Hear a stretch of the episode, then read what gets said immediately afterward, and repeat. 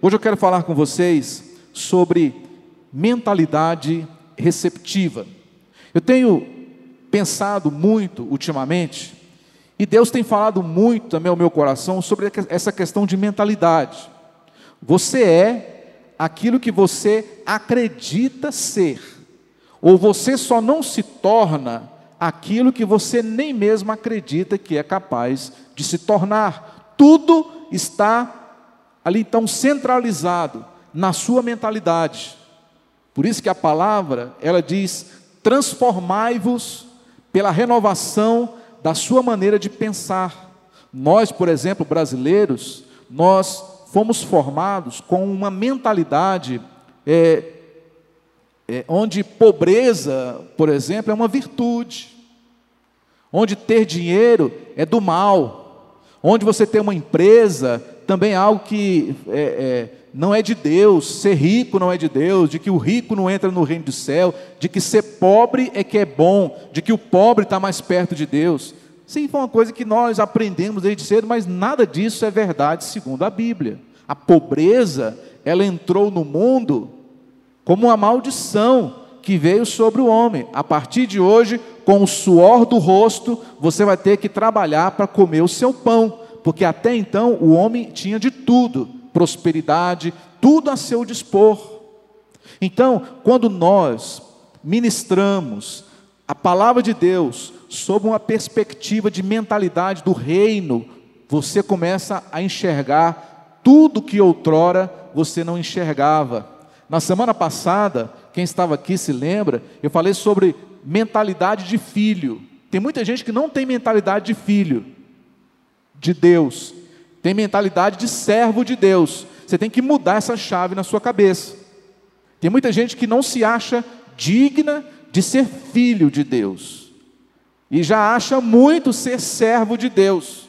Jesus um dia falou para os seus discípulos: Olha, vocês não são mais meus servos, porque o servo, ele não sabe o que está dentro do coração do seu Senhor mas vou chamar vocês agora de meus amigos ou meus filhos, porque eu quero compartilhar com vocês aquilo que está aqui, ó, dentro de mim. Então, na igreja, não é uma reunião dos servos de Deus, mas é uma reunião dos filhos de Deus. Amém, pessoal? Então, Deus, Ele tem grandes coisas reservadas para os seus filhos, mas muitas vezes nos acomete aquela atitude de falsa modéstia, de achar que nós não merecemos aquilo que Deus ele preparou para nós. Achamos que somos pecadores demais, cometemos muitos erros, portanto, nós não merecemos o favor de Deus. Em vez de receber misericórdia, receber aprovação, abundância, naturalmente, nós inventamos desculpas. E isso não é mérito, demérito apenas nosso. Isso está na Bíblia, por exemplo, quando Moisés foi chamado para libertar o povo de Israel do Egito, ele tinha uma mentalidade, entendeu? Errada, dizendo: Ah, eu não consigo mais falar a língua dos egípcios, estou velho demais. Jeremias falou a mesma coisa: Deus, chama outra pessoa, eu sou novo demais. Gideão falou assim: Deus, eu sou o mais pobre da minha família. Então o homem tem sempre esse negócio de querer se desmerecer diante de Deus, quando na verdade, irmão, pega essa ideia que você é tudo aquilo que Deus diz que você é. Amém? É, você não é pouca coisa, não. Você é grande diante do Senhor. Nós não podemos auto-sabotar os planos de Deus na nossa vida. E acontece muito isso. Às vezes Deus chega para você, libera uma palavra e você não crê na palavra do Senhor. Aí não acontece. Deus quer fazer de você um grande homem, uma grande mulher, um jovem cheio do Espírito Santo. Aí você entra com aquele, aquele discurso de perdedor. Você entra com aquela, aquela modéstia que não te leva a nada. Recebe, irmão, o que Deus te deu é teu. Amém? Deus, Ele olha para você, Ele não te vê como você está hoje, Ele te vê daqui a 10 anos, Ele te vê como você vai ser daqui a, a 5 anos, 20 anos, lá para frente. Paulo disse em Romanos, no capítulo 5, versículo 17, que o dom da justiça é para todos os que receberem a abundância da graça. Então, se você é merecedor da graça de Jesus, a justiça de Deus também é um direito que você tem. Deus tem inúmeros presentes, dons, talentos, oportunidades, favor reservados para você, mas estes presentes não lhe farão nenhum bem se você não os receber. O que, que adianta você ter muitas promessas, mas você não se apropria delas? O inimigo vai fazer hora extra para impedir você de acessar os planos, projetos e metas que o Senhor tem para você, e vai querer manter você naquela postura de derrotado entendeu? Aquela postura de criminoso, aquela postura né, de condenado, sentindo-se indigno, eu não sou bom o suficiente para merecer o favor de Deus. Gente, isso é graça, não é porque você é bom, é porque Deus é bom e Ele quer te abençoar como um pai abençoa os seus filhos. Em vez de acreditar nas mentiras de Satanás sobre você, acredite, ó, no que está escrito na Bíblia sobre você. É só uma questão de mentalidade. Pare de rejeitar as coisas boas que Deus tem para você e aceite o presente. Já viu aquela situação quando a pessoa vem te dar um presente, aí você fala, ah, não, não, não precisava, né? Não, fala assim, obrigado. Ou melhor, né? Eu te agradeço. A nossa cultura também tem aquela coisa de quando você elogia, a outra pessoa, a pessoa fala: Não, não, não, não sou tudo isso que você está falando, são os seus olhos. Eu, eu, eu, aprendi na cultura americana, se você elogia, por exemplo, um americano, ele fala assim: Sim, eu sou bom mesmo. São assim, né? Sim, eu, eu fiz isso é, da minha própria cabeça mesmo. Então, são pessoas que aprenderam a mentalidade receptiva, a mentalidade de filho, mentalidade do reino de Deus. Entendeu, meu irmão? Entendeu, minha irmã? Então, é, quando eu lembro das nossas nossos filhos, vou citar outra situação aqui dos nossos filhos quando eram pequenos. Tinha dias que a gente fala assim: hoje é dia de ir no shopping, na loja de brinquedos. Nossa, falar isso para as crianças, né? É como se fosse chamar para Disney. Né? Só que eu reparava que quando eu chamava os meninos para eles irem para a loja de brinquedos, eles não falavam assim, papai, infelizmente nós não vamos porque nós não merecemos. eu mordi o meu irmão essa semana, ou eu, eu, eu taquei água fria né, na minha irmã. Não, eles não falam isso. Na hora de ir para a loja de brinquedos, eles não se desmereciam, eles esqueciam de todas as desobediências que fizeram durante a semana inteira e eles simplesmente, na maior cara lavada, falavam: Vamos, papai, vamos, mamãe, nós queremos escolher os nossos presentes. Quando crianças, a gente não liga para as nossas falhas, para os nossos defeitos, para os nossos pecados, nada disso. Nós não nos sentimos é, desmerecidos porque fizemos alguma coisa que desagradou os nossos pais. Agora, quando você vai começando a ficar adulto, aí você começa com essas manias de achar que você não merece, de achar que você não é digno. A Escritura diz que você, para relacionar com Deus, você tem que ter fé de criança. Lembra que Jesus falou? Se, se o homem não se tornar como criança de novo, de maneira alguma poderá entrar no reino dos céus. A criança ela te desobedece, ela faz mal feito, ela até fala palavras feias, mas daqui a pouco ela está pedindo para você presente. Agora o ser humano não. O ser humano, quando ele falha, ele, ele então começa a dizer para si mesmo: acabou, não tem mais chance, não existe mais esperança para você, acabou. E aí o diabo pega essas palavras e começa a escravizar a mente da pessoa. Lá em Lucas, no capítulo 12, versículo 32, diz assim: Não temas, pequeno rebanho, é do agrado do Pai dar-vos o reino. Quanto mais isso aí que você está pedindo, a vontade de Deus te dá o reino dele. Então o que você está pedindo para Ele é praticamente nada diante daquilo que Ele pode fazer por você. Certa vez, Jesus estava lá na Galileia ensinando o povo o Evangelho. As, é, havia tantas pessoas reunidas que ele chegou até o barco de Simão e pediu emprestado o barco de Simão para que ele pudesse falar às multidões. Quando terminou, é, ele quis agradecer a Pedro é, por Pedro ter emprestado o barco e disse para ele: agora vai e lança as redes de novo a pescar. Você já conhece a história, foi uma pesca maravilhosa. Só que o que eu quero destacar aqui é que ah, quando Pedro ele chegou à costa, diante de toda aquela pescaria maravilhosa que ele viu acontecer, de repente ele se prostra diante de Jesus, e o que, que ele diz? Está escrito aqui, olha, Pedro, é, deixa eu só colocar aqui, Ups. ele falou assim, mestre, é, eu não sou merecedor de nada disso aqui, afasta-te de mim, porque eu sou um pecador, eu não quero andar contigo, eu não mereço nada disso aqui.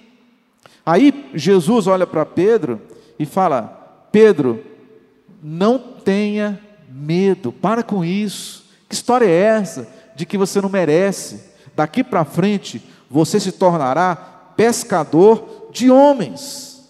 Em outras palavras, ele está dizendo: mestre, eu não sou digno de nada disso que está acontecendo aqui. Eu não sou digno desse favor, mas eu amo o que Jesus fez para Pedro. Pedro, você está certo. É, você tem razão. É, você não é merecedor mesmo, mas estou fazendo isso aqui porque eu vou levantar você como uma pedra e sobre esta pedra eu vou edificar a minha igreja. Você não vê, por exemplo, Jesus falando: Pedro, você está certo, porque você não me merece, porque você é pecador demais, eu vou usar outra pessoa e não vou usar você. Jesus fez isso? Não, de forma alguma, foi o contrário. Pedro, não tenha medo, de agora em diante você se tornará pescador de homens. Vou fazer de você um dos meus maiores apóstolos. E você vai fazer grandes coisas. Como Pedro, Deus fará coisas extraordinárias também diante dos nossos olhos, irmãos. Amém? Diante daquilo que hoje você está vivendo, Deus pode mudar a sua história. Ele pode fazer você experimentar coisas que você jamais imaginou, coisas que vão deixar você maravilhado, bênçãos que vão quebrar os barcos e furar as redes de tão grandes que elas serão que você vai ter que compartilhar com os outros, senão o seu barco vai afundar. Você vai ficar tentando descartar isso até quando? Não, mestre, eu não sou digno de, de merecer o seu favor. Isso não é de Deus. O que Deus trouxe você aqui nessa manhã para ouvir, e para assistir você que está aí é, na internet, é de que Deus está dizendo: Filho, eu te escolhi e já preparei grandes coisas para você experimentar, não por mérito ou crédito seu, mas pela minha graça, pela minha infinita graça. Então, deixe que a promessa de Deus penetre o seu espírito, deixe que o favor de Deus te carregue nos braços. As portas do inferno não vão prevalecer contra aqueles que estão debaixo do favor de Deus. Assim como Pedro, você vai começar a falar diferente hoje.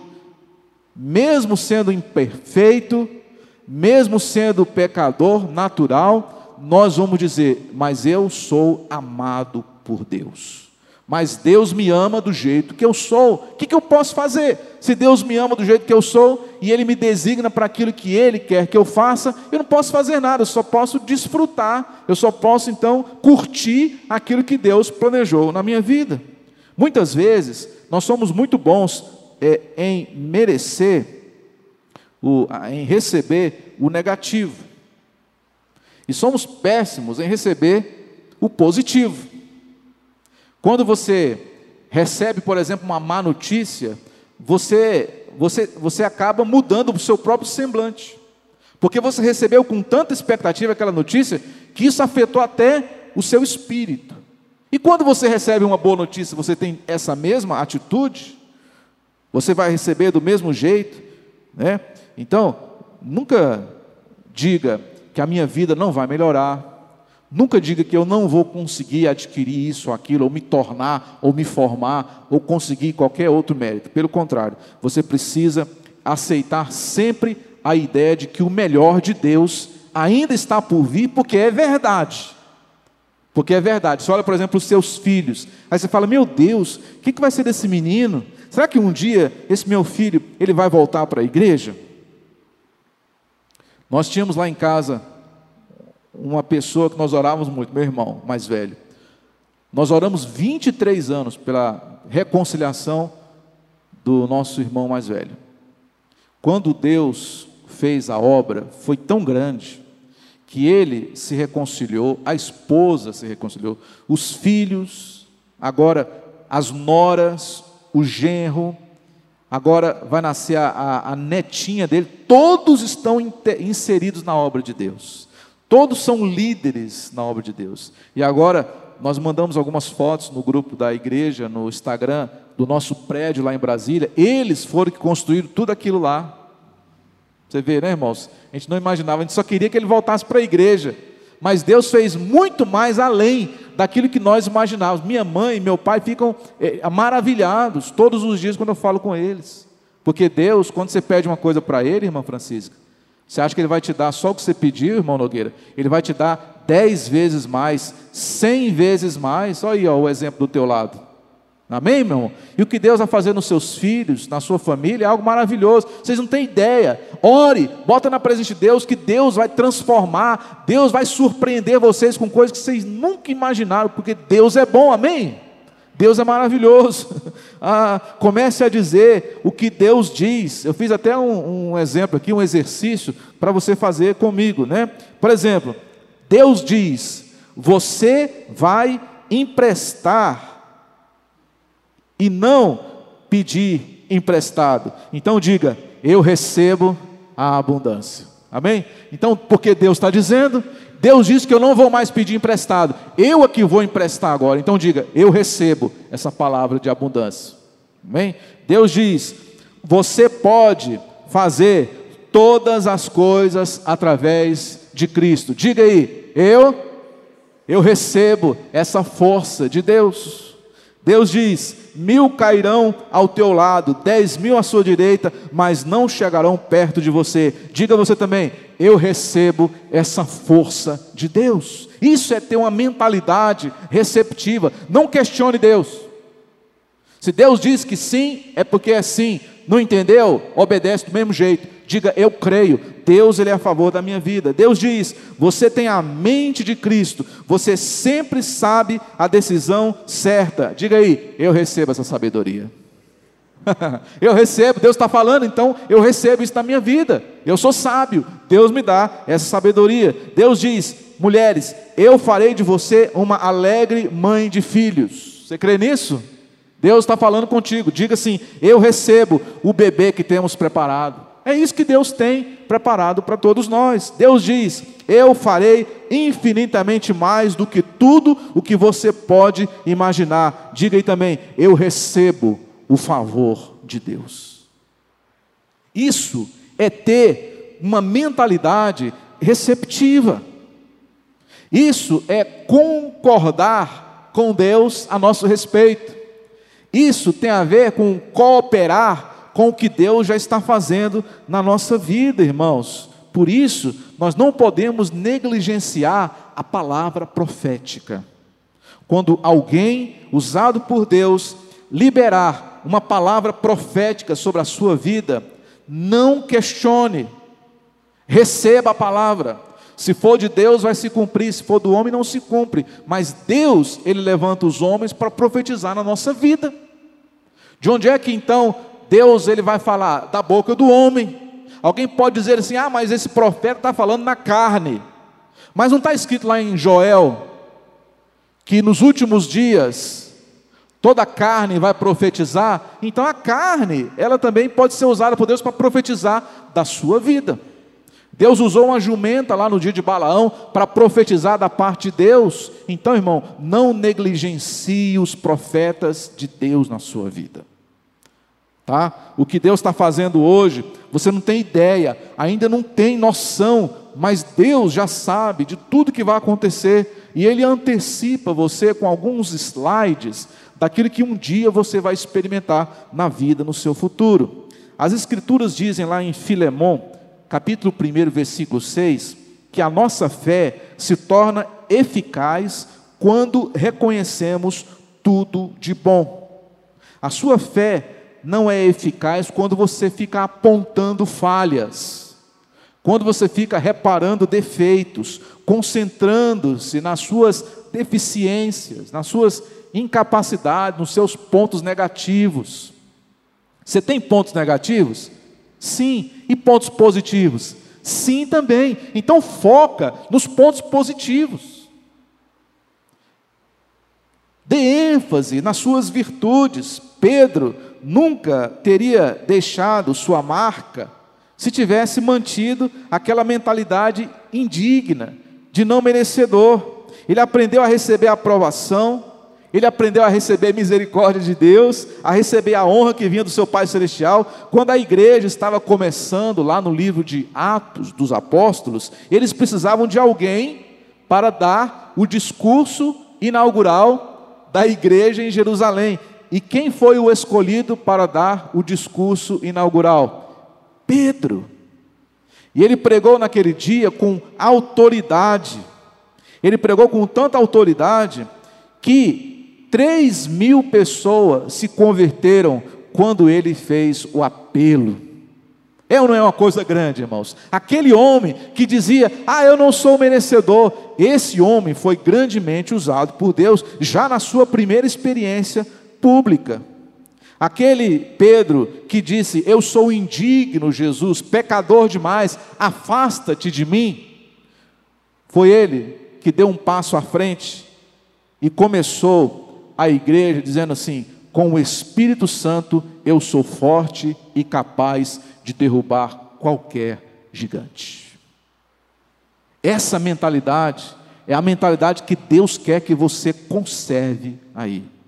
Não se desqualifique diante de Deus. Não sabote os planos de Deus na sua vida com palavras insensatas. Tudo depende do que você está recebendo. Tudo depende disso. Como receber a aprovação de Deus? Concordando com o que Ele está fazendo. Alguém disse certa vez: Você quer servir a Deus? Então descubra o que Ele está fazendo e junte-se a Ele. Só isso. E junte-se a ele. O restante Deus ele vai terminar. Foi, por exemplo, o que Maria fez. Lembra de Maria, a mãe de Jesus? Apareceu um anjo para ela e disse que ela teria um filho, presta atenção, sem conhecer homem algum, e que esse filho dela seria o Messias, o Salvador. Você pode imaginar o que, que passou pela cabeça daquela moça naquele dia? Isso é impossível, disse ela. Como poderia acontecer? Ela perguntou. O anjo disse: O Espírito de Deus te envolverá, e virá sobre ti e fará com que você conceba. Apesar de toda a dúvida, apesar de toda a incerteza, apesar de todos os desdobramentos que aquela revelação traria tanto para Maria como para seu noivo José, ela olhou para o anjo e disse, Lucas capítulo 1, versículo 38, faça-se em mim como você disse. Está vendo, irmão? Está vendo, irmã? Como é que tem que agir?